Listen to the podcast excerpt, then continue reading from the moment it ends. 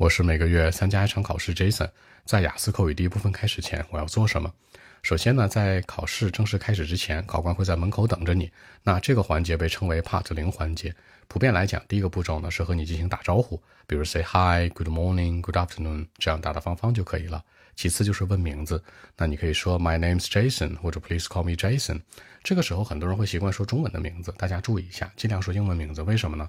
考官会更适应，会拉近你们的一个距离感。第三，看身份证，身份证叫 ID，也可以叫 ID card，全称叫做 identification。你一定注意一下，别人家说全称，你不知道是什么东西了。他一般会这样问：Can I see your ID, please？你就 OK，Here you are，一边回答他一边递给他就 OK 了。这三个步骤一般没什么问题。第四个步骤有陷阱，他会问你说：哎，你有没有带一些电子设备啊？原文他会这样问啊：你有没有带一些电子设备？你的回答是不，我没有带，对吧？那你对应着这次慢点说，你们听一下啊。Have you brought any electronic devices with you? No, I haven't. 你有带电子设备吗？啊，没有，我没带。但是有的考官嘛，他很坏，他怕你是背诵的，他就反着说，他说你应该没有带电子设备吧？是不是？